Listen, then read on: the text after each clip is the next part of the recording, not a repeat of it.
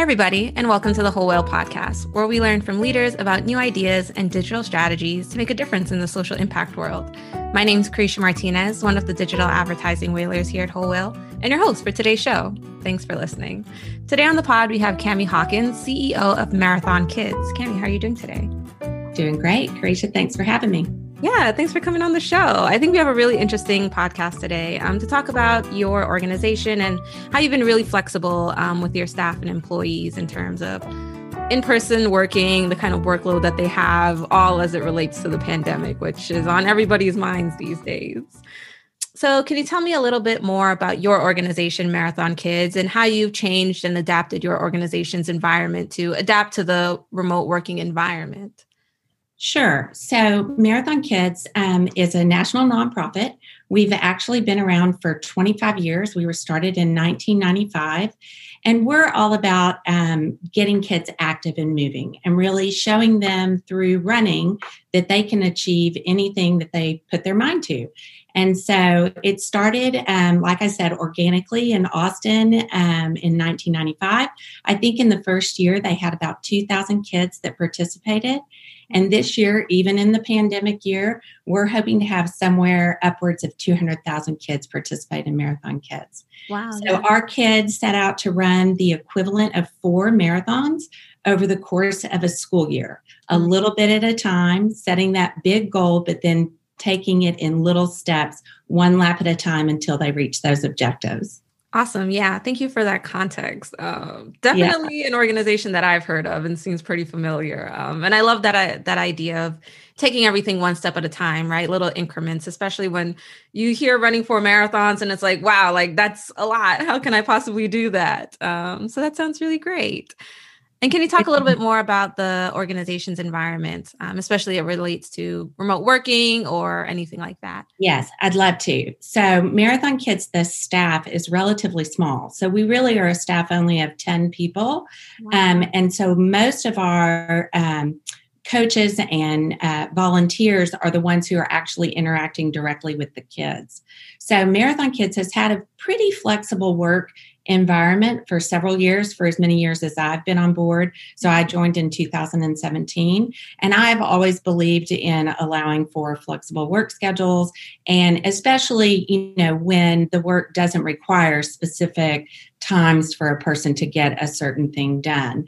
And so we were pretty well prepared when the pandemic happened to move into a fully remote environment because we had already kind of embraced that for not only just specific employees, but just for people throughout their workday or throughout their work week. If they needed flexibility or to work remotely, we used to allow to do that them to do that anyway. Mm-hmm. So moving into that fully remote environment, obviously like everyone else, I think we did have some some early struggles in how to make that work the best for everyone. But again, because we had already kind of embraced it, I think we were better prepared. Um, I would say probably the biggest thing was um, trying to respect everyone's time and not filling up all the time with meetings and hangouts um, you know one right after another after another so that was probably the biggest hurdle we faced yeah, that's really interesting because I do think that's kind of a syndrome of remote working, right? You feel like you need to have more meetings, more time on screen, more like hangouts. We call them BOCs here at Whole Whale, just to kind of fill in that time of where culture and relationships are really developed. Um, so, do you think that limiting that screen time or those kind of hangout sessions has uh, negatively affected your company culture or organization culture in, in any way, or have you found other ways to kind of supplement that? So I would say the latter. We definitely have found other ways to supplement that. I mean, it got to a point where we actually dedicated two days as what we called non meeting days. Mm-hmm. Not that you couldn't have meetings if you needed to, but that everyone would just kind of respect that as people's time to really be head down and get some work done without having to feel like they had to fill those days up. And then what we did was we tried to create, um, and I know it's hard in this world, but um, some social time. So we had a staff happy hour um, every other week at the end of the day that no work. We would just come on and visit with folks and, you know, see how everyone was doing and, you know, just try to make it more fun and social rather than work focused. Yeah, I love that. Whole Whale also has our own happy hours. I'm curious what you guys do during it, just for my own personal knowledge. So we, I mean, typically, you know, it's fun to see what um, what people are doing. Like um, we've had people come up with creative cocktails that they mm-hmm. might be having and share recipes. Um, we always kind of have a little round table. We have lots of people with pets, and so that's a time where we get to see we get to see the pets and kind of what they're doing. Um, you know just different stuff like that. Um, we've even had some fun games and things. Our development officer is very creative and mm-hmm. so she's brought some fun um, you know like icebreakers and trivia what you might not know about me kind of questions. So that's been kind of fun yeah, I love that. Whole Whale is always looking for a new happy hour idea. so I'll definitely be taking those into 2021. Um, and hopefully organizations listening can too. Um, awesome. So yeah, that all sounds really good. And I do like the idea of that uh, heads down time. I think oftentimes, especially in remote work, you kind of feel like, like I mentioned earlier, you have to be on screen all the time. And you feel like if I'm just kind of not talking to anybody really on do not disturb, will people think that I'm doing work? Will people think that I'm being productive? Um, so, really having that time, one, dedicated to doing that hands on work, and then two, also trusting your employees as a CEO to do the work that's kind of necessary for them to do their job. Yeah, I think that you're exactly spot on. And that was something that we, um, you know, again, because we were pretty set up to already move to that environment, we felt good about, you know, what people were doing. But you do get that. Um, kind of that limited view into the work like mm-hmm. you know what all is getting done in a day or a week um, versus what you see when you're like in the office and constantly chatting with folks about different projects and where they are, where they might be, or even what help they might need. Um, so we've we've implemented a few technologies that have allowed us to kind of um, manage projects and be better mm-hmm. connected. Um, we're still learning on some of these and and getting better all the time, but just to kind of open up that line of sight into the work without having to have a call or a hangout or a meeting to get keep everybody up to speed. Yeah, I'm you kind of read my mind with the technologies. I'm interested what systems you have in place to kind of allow for more transparency, especially um, since we're not all in the office. Right. So we we use Google. So we're all we've got lots of different chat rooms set up so that people can um, kind of access those in a way that makes sense so that you can kind of prioritize so we we ended up separating out some different chat rooms mm-hmm. so that people would understand that they didn't need to immediately either look at a chat or even respond to a chat so we have like a, a good reads section where we we put all of our articles we have kind of a kids and pets kind of mm. fun um, you know section we have a claps and snaps so that we can help recognize kind of those successes that again are a little bit harder to see when we're in this remote environment. And then we have our teams you know rooms and then our individual rooms. So then you really know kind of the priority of of of if you need to go mm-hmm. in and read a chat and respond to a chat. And then secondly we've kind of embraced um, the asana project management technology. Um, again, a lot of us are still, uh, you know, learning. It's hard to teach an old dog new tricks. Um, so I'm probably the worst. But um, but yeah, the teams have really been embracing Asana and making it into what they need for their work. So even within like our programs team versus our development team, you know, they're using the Asana um, software a little bit differently um, to make sure that they're keeping on task. And particularly when there's those different dependencies that you need different departments to be a part of or sign off on, you know, marketing and communications or whatever it might be, it's been a really useful tool for us this year. And it's time to feed the whales with a quick ad about Whole Whale University. This is our best online content packaged in courses. We're talking SEO, content marketing, Google Ad Grant, cybersecurity, and tons of webinars and other templates for you to use. You can buy them individually or as an annual subscription. Uh, we really put our best work in here.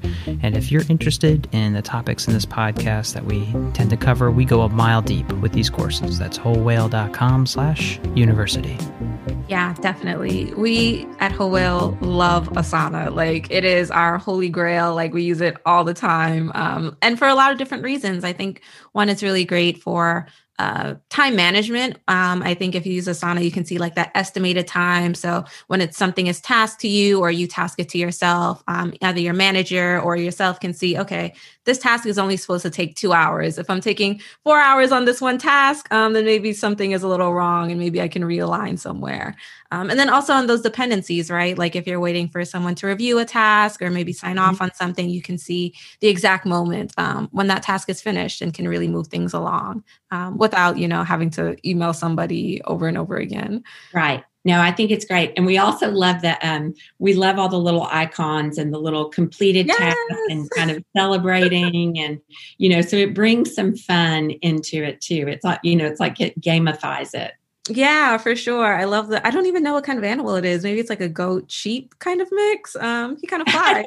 well, we like the flying unicorn when you, you know, yeah. flies across the sky. if you're not using Asana, you're missing out. Um, awesome. I do want to shift gears a little bit. I know earlier on you mentioned um, talking about flexible working, um, especially within your organization. Um, and you kind of mentioned to me off the record about job sharing. So, can you explain a little bit more what that is and maybe the pros and cons that you found with it? Sure. So I would say, um, you know, just personally, kind of my career and life, I was fortunate to be able to kind of plug in and unplug into different um, jobs, you know, kind of as my life changed, marriage, kids, you know, school, you know, bringing the kids up through school. Um, and so I always valued that, you know, um, that organization or that company that saw the value in you as a as a employee and understood that you might not be able to knock out a 40 50 60 hour week mm um, but then, really, and then also personally, just being able to kind of then manage and communicate what that might look like in an environment for you know a, a half-time or a part-time job. So this job sharing idea um, again wasn't new to me and i'd always kind of um, allowed people that i managed to um, to come up with creative solutions to make things work in maybe non-traditional formats and so one of the first um, times we utilized it in marathon kids was we were interviewing for a um, a marketing director position, chief marketing officer position. And it mm-hmm. really was a big role. I mean, huge role in the organization, executive leadership, and a big job when you're in a small nonprofit. And I'm sure many of your listeners probably understand this, you know, particularly in marketing communications. Um, the breadth of work that has to get done is just incredible. And it covers so many different aspects of you know social media print media just internal communications external communications the look and feel of everything the aesthetic. I mean it just gets really big. So anyway we were interviewing for these this job and we really found these two candidates that either one of them would have been fantastic. Um, but neither one of them were really available for that full full time position. Mm-hmm. And so uh, they actually presented it as a solution to me. They had worked together in a different um, kind of a contract environment previously, and they brought it to me and said, What would you think about something like this? And I thought it was brilliant. And so we divided up the responsibilities um, and were able to make that work. I think for two reasons. First of all, they kind of already came to it naturally from where they had been, mm-hmm. but then also, again, just being open to that non traditional solution and allowing um, lots of communication in what was working, what wasn't working, how to address maybe the needs of that. and um, and then just always trying to positively get to the right mix for them. Yeah, that's really interesting. Um, and one of the more interesting points I think of this entire podcast, I'm interested in kind of something you mentioned earlier about communication, right? I think oftentimes, especially in executive leadership, you kind of have a lot of people reporting to you or maybe asking you questions or seeing you as a person um, with authority, right? Because that's what it is. So, how do you kind of navigate having two different people that uh, employees can go to? And how do you kind of manage that communication and also expectation for each person, um, both in executive leadership and um, junior staff? Yeah, um, great, great points all. So, so definitely from the very beginning, working with those individuals to identify what what the what the division of responsibility is, so that that's very clear, and then also understanding, communicating that outward to the rest of the organization. That you know guys, you know, we're not operating in a vacuum here. It's not, you have to have these two people in the same meeting. You need to understand what the division of responsibility is so that we can manage this in the most efficient and effective way. So that I think was number one, setting that clear um, expectation and division of responsibility and communication up front. And then I think, you know, to me, communication is always a two way street. Um, I have always been, you know, just a huge um, kind of proponent of, of open communication, open door policies. Pretty much anybody can go to anyone for the answers that they need and but to respect kind of those lines hierarchy of of kind of chain of command things as well um, i just also believe you know and i've been fortunate to have always kind of worked in um, professional environments and i just mm-hmm. believe in giving people the autonomy and the respect that they deserve mm-hmm. in whatever job it is regardless of what the job title is um, I just think in a professional environment, people understand that, they respect that. If they see you respecting that, then it just creates an atmosphere where it's more collegial than it is organizational structure. Yeah, definitely. Um, and thank you for that. I think that provides a lot more context to maybe listeners who are a little skeptical of this idea. Um, I'm also wondering, as it relates to kind of having two people, do you think it would have worked if these two people didn't really know each other previously? Or do you think that's something that was pretty unique to the situation? I think it was unique to this situation, but I don't think it has to be unique to a job sharing situation. Now, of course, every every different job is is going to be different and and how you split it is going to be different. Now, there's some job sharing roles that can be very simple, right? That that the tasks may be kind of exactly the same and one person just hands off and the other person just picks up and that that can be unique. This was a little bit different in that we were kind of using the best of both worlds. So mm-hmm. both of these um, employees came to the job with different um, experience and expertise. So we were able to kind of capitalize on both of those and use them combined to make kind of even a better a better a super employee if you will um, but I think also a big thing when you're talking about job sharing that you need to be aware of and not to not to discredit the guys out there but i feel like females come to the job with this obligation that feels heavier sometimes and that we tend to um, put the job first. And so even though it might be a job sharing responsibility you will see a tendency that um, you end up with people working way more than what they really are required to for their job. And I think that as executives and leaders, we need to be very mindful of that because that's a surefire way to burn out and to not creating an environment that is healthy for the organization and for the individuals. So, you know, um, again, I just think when you're thinking about job sharing, you just need to really kind of dissect the responsibility and the roles. And is it something that's a handoff, or is it really more of a shared, you do this, I'll do this, and combined we'll be able to create this? Yeah. And I think you bring up a really good point of setting expectations, especially as a part time employee. I think especially with a very large job like a chief marketing officer, can be really easy to just say, oh, I'll just work, you know, like an extra few hours here, an extra few hours there. Um, and if this, these people are people who kind of from the beginning said, I can only really commit to part time while maybe also working another part time or even another full time, it does lead to burnout, right? And then kind of job quality going down over time. Um, so I think that's a really great point that you bring up.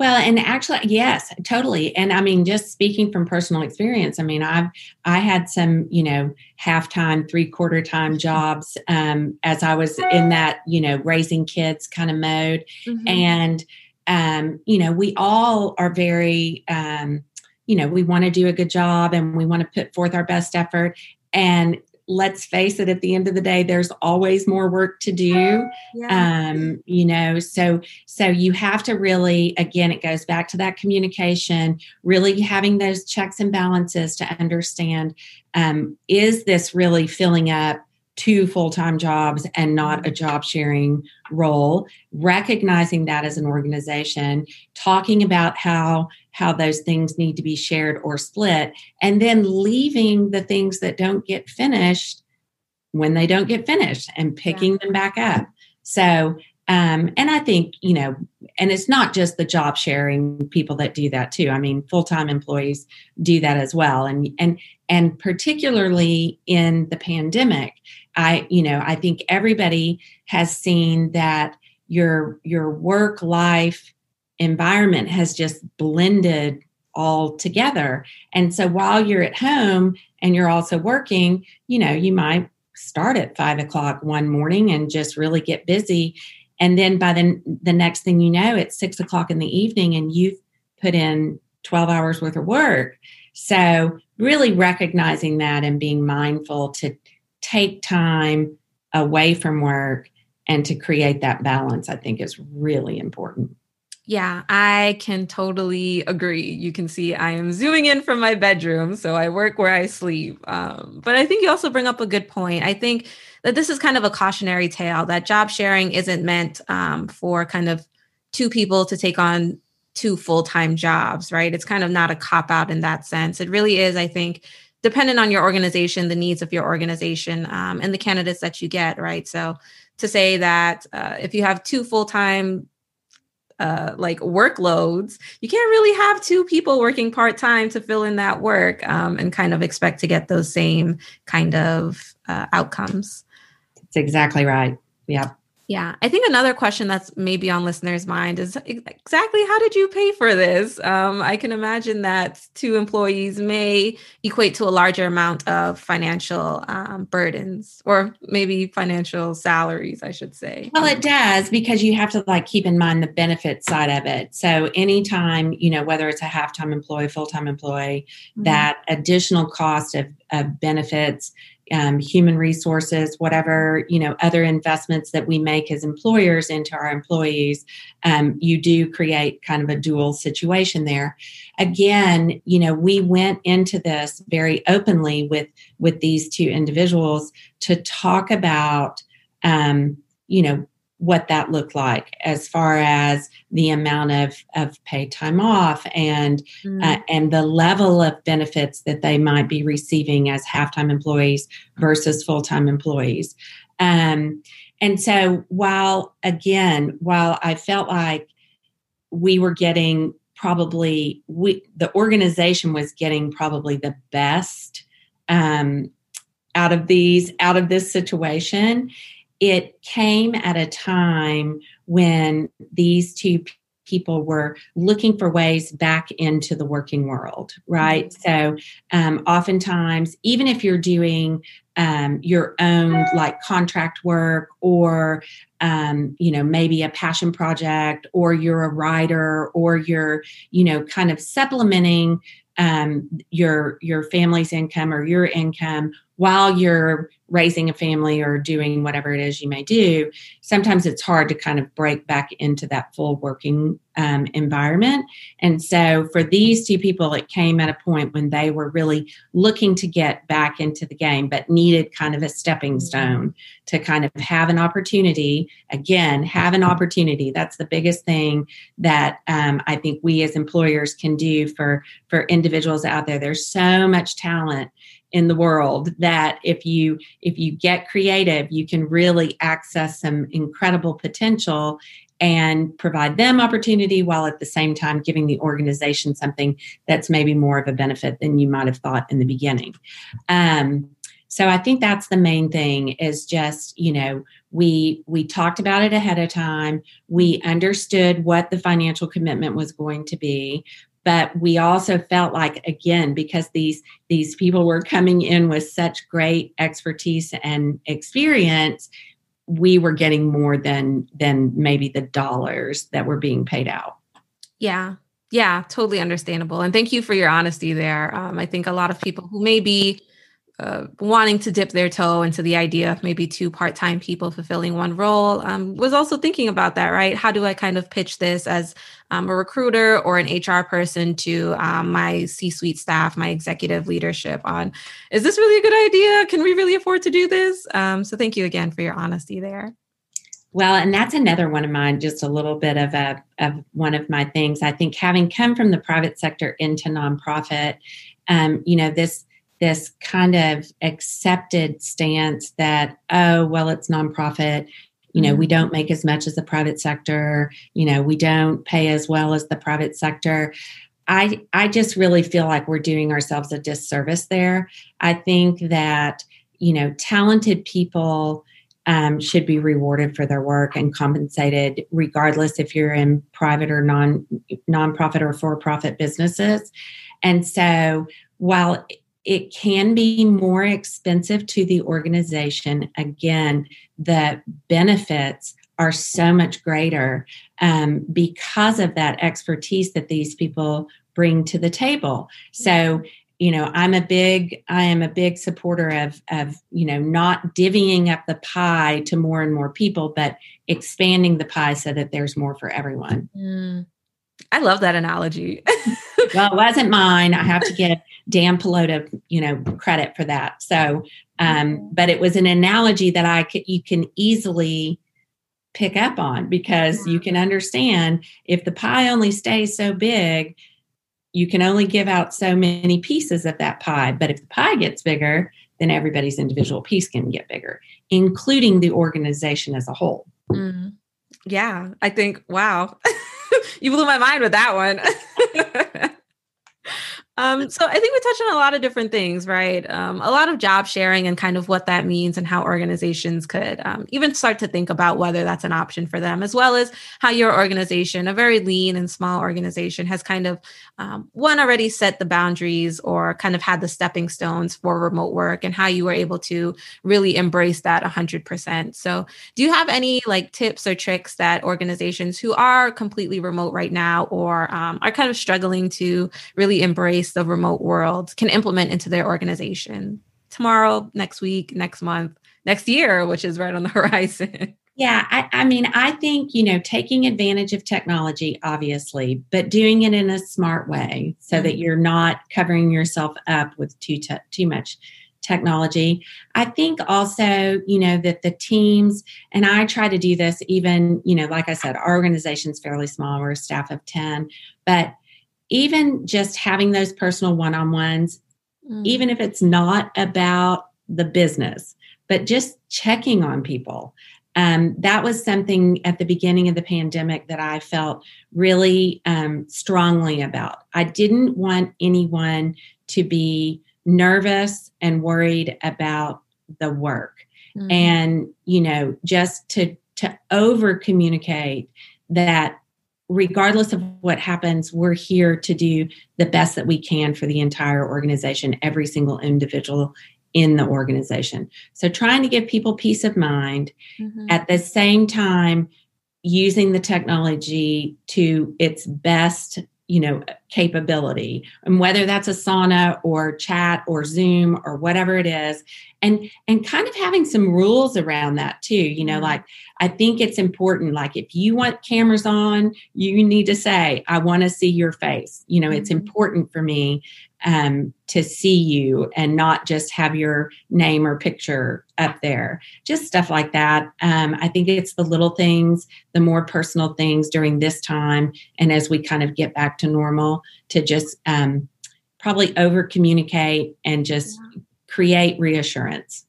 Yeah. And I love that point that you touch on to kind of set expectations when it comes to remote learning, right? Like, or not remote learning, remote yeah. working.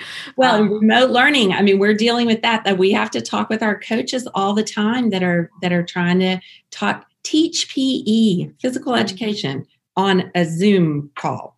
So, yeah. My brother does that and he just goes on walks around the block until it's time for him to come back. Um, so, definitely remote learning in its own sense here, but really setting those boundaries, those expectations for what you want your employees to do, right? Like you mentioned, whether it's turning on your camera or um, we use Slack here. So, we're always encouraging each other to set statuses if you're away for more than 15 minutes, um, like getting coffee or maybe going for a walk or anything like that. Um, so, especially if you are kind of struggling with communicating to your employees or your employer or um, you know just having some difficulty around transparency autonomy maybe having especially as we kind of move into 2021 or if this is released in 2021 um, resetting you know and refining exactly how we're uh, expecting our people to work Right, because the next thing we're going to face is how do we bring people back to the work environment? Exactly. And you know, I think that our our group is very comfortable working remotely and you know, and actually I can see areas where it's been actually more productive than the office environment. And so now we have to be thoughtful on the other side of this to say, you know, we want that office environment too mm-hmm. and how do we do that in a way that that meets people where they are and provides again that best environment that you want that that maintains the culture that that mm-hmm. fosters the culture that you're trying to create Exactly, exactly. Well, thank you so much, Cami. This has been really insightful, um, and hopefully, people can take away uh, a couple tidbits to implement into their organization. I hope so too. But we're not done yet. We're going to move on to my favorite part. Okay. if you listen to the podcast, you know that the rapid fire round is always my favorite part of any podcast episode. So I have just about 10 questions um, to ask you just to get to know a little bit more about you, your work, um, and your past. So uh, 30 seconds or less to answer, but no pressure there uh, whatsoever. Um, but are you ready to get started? I'm ready. Awesome. My first question What is one tech tool or website that you or your organization has started using in the last year? I would go to Asana. It has been the biggest game changer for us this year, I think, and something that we were investigating, but we've really adopted it. Yeah, definitely. And what's coming in the next year that has you most excited? So I'm excited about seeing people in real life again. I'm excited about people coming back to the office, but I'm more excited about seeing kids in action again mm. together, back in that school environment and where we can actually interact with kids, where we can go out and see how they're doing and check in with them and give them a high five and support them on their learning journey and experience. Yeah, definitely. I'm sure a lot of people are waiting on that moment for sure. Are there any tech issues that you're battling with right now? I would say always tech issues that we're battling. Um, so we moved actually to a digital um, platform this last year so that we're delivering our, our program a little bit differently. We've mm-hmm. added a mobile application, a web based application that allows our coaches to digitally track kids um, on their laps and their their miles. And so now we're just, um, you know, we're continuing to try to learn from that, grow that and meet the demands of our kids and coaches and now parents in this remote learning environment. So technology is always um, you know it's always like what do we need? How much is it going to cost? And how do we get there in the in the best way for everyone? Right right. Can you talk about a mistake you made earlier in your career that shapes the way you do things now uh, I would say that I was probably pretty guilty of that work life balance um, issue that I kind of touched on earlier. You know, um, I think that um, allowing myself to burn out was probably um, something that I faced that I, I wish I had handled a little bit differently. Mm-hmm. And I think one of the things that I've learned to do better is um, is to set realistic goals and objectives and then kind of uh, work my way through mm-hmm. getting to those goals and objectives. Yeah, that's that's a good one, and I'm sure a lot of people can relate to that right now, um, especially as we're in the midst of a pandemic. Do you think NGOs can successfully go out of business? That's a, I, this is an, an interesting, interesting question, and one that I have actually thought about. Um, so yes, I do, and I honestly um, in my very short experience uh, in a nonprofit leadership position, I think that there are so many opportunities out there for what we in the for profit world would call mergers and acquisitions. Mm-hmm. Um, I am shocked to know that there's so much competition in nonprofits. And I think that we could do a lot more together, collaborating and consolidating than we've done in the past. Yeah, I always love that answer because it's just, it's not necessarily going out of business. It's more about joining forces, right? Exactly. Which I love. Let's say you had a hot tub time machine to go back to the beginning of your work. What advice would you give yourself? So this is a hard one. I mean, because you say the beginning of your work, you know, I always tell people I feel like I started working when I was like 12 years old because I just loved I loved having jobs. Um, so, but I guess I would say that the advice I would give myself is um, is to trust myself more. Mm-hmm. Um, I think often, you know, young people in or just starting out in in your career, um, you're so concerned about um, meeting goals and objectives that are set for you that um, you can get pulled or swayed in one way or another. And whether that's, you know, um, I don't even know if that's, you know, getting in with a the wrong mindset or you know just thinking that maybe a culture of an organization is acceptable and and not questioning it enough um, i feel like um, often we we kind of allow ourselves to be molded by the organizations that we end up working for instead of bringing ourselves mm-hmm. into these organizations. So that's what I would say. If I would to get, to give myself advice is to trust myself more and to question things regardless of, you know, that it was the very beginning of my career. Yeah, I love that because that's so true, right? Like organizations bring on younger people to kind of bring fresh ideas and new perspective, right? But what kind of ends up happening is those fresh perspectives and new ideas maybe kind of move to the background as you kind of try to push the current company's mission and ideas forward. Um, that's really powerful. I think that's really interesting. Yeah. What's something you think you or your organization should stop doing? Oh, I know. So we should um, we should stop jumping from strategy to strategy without giving ourselves enough time to understand if it's working or failing. Mm. So I we all are um, kind of of the mindset that we're lean and that we're you know we're going to do an MVP and we're going to test quickly and we're going to iterate. But I think a lot of times especially like on the development strategy side, that um, it takes more time than what we're giving it. And so if if we're confident in the strategy that we develop, then we should be confident in giving ourselves enough time to make see if the strategy really works. Yeah, definitely. I find that conundrum working in ads all the time. It's like, should we keep it going? Should we stop it? Um, especially when money's on the line, right? You don't want right. to spend all this money and nothing great comes from it. Um, so I totally understand you there. Let's also say you had a Harry Potter wand for the industry. What would it do? Oh, it would be all about that. We call it co-opetition instead of competition. So cooperating with one another instead of competing against one another. So Harry Potter wand to create collaborations and cooperation and to do more together than we can do independently. Mm. I love that cooperation or co-opetition. Co-opetition. There we go. What's your favorite question to ask an organization or board member?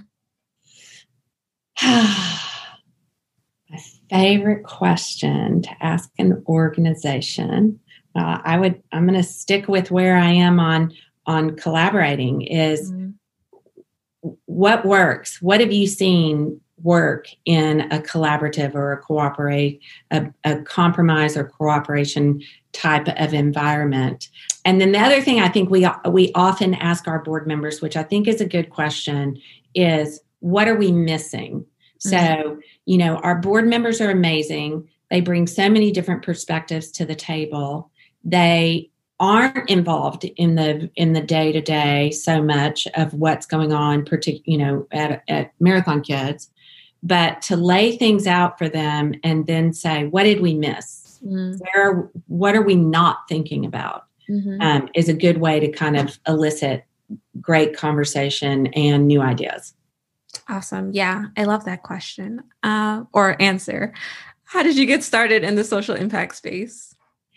Um, so honestly you know again i i was in the in the private sector um, for years and years, and it, it, I just was fortunate enough to be able to take some time to reflect mm-hmm. on where I was, kind of late in my career, to say, is this really what I want to do, mm-hmm. or is there something else?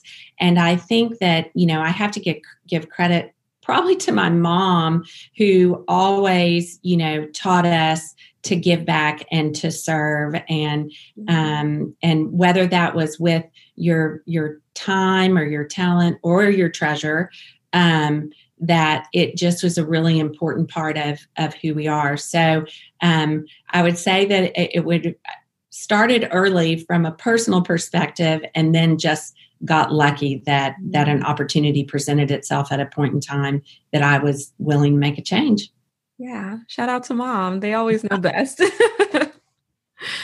Uh, just two more questions, um, and probably my favorite two. What's a piece of advice that your parents gave you that you did or did not follow? I would say probably I'm one of six kids.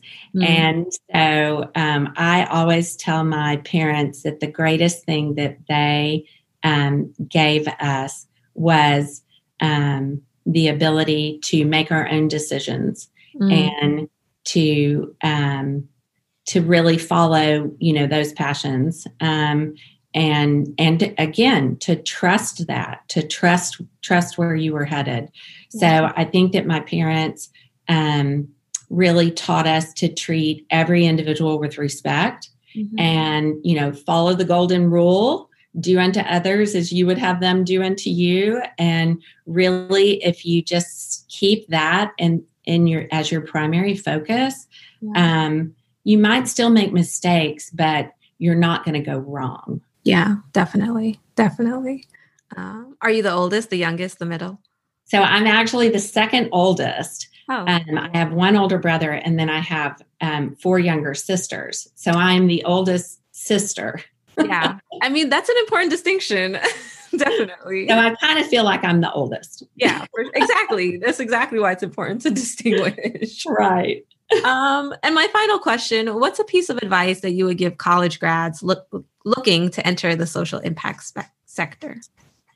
So I would go back to what I said earlier about um, understanding your worth, right? So again, just because you're going into nonprofit work or social impact um, or social responsibility, carry that worth with you and know that your um, your your brilliance and your your smarts and what you've learned and the experiences that you've had are valuable and um, and don't sell yourself short.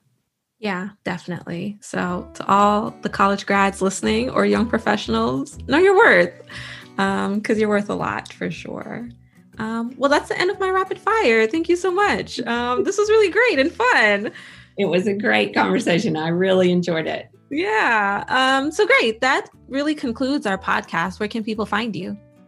So just go to our website. It's marathonkids.org and you can really find everything there.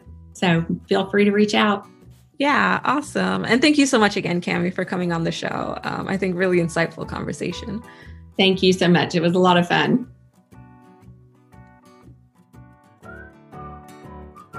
This has been Using the Whole Whale podcast. If you want to keep learning more about these topics and others, head on over to wholewhale.com slash university to keep learning with us.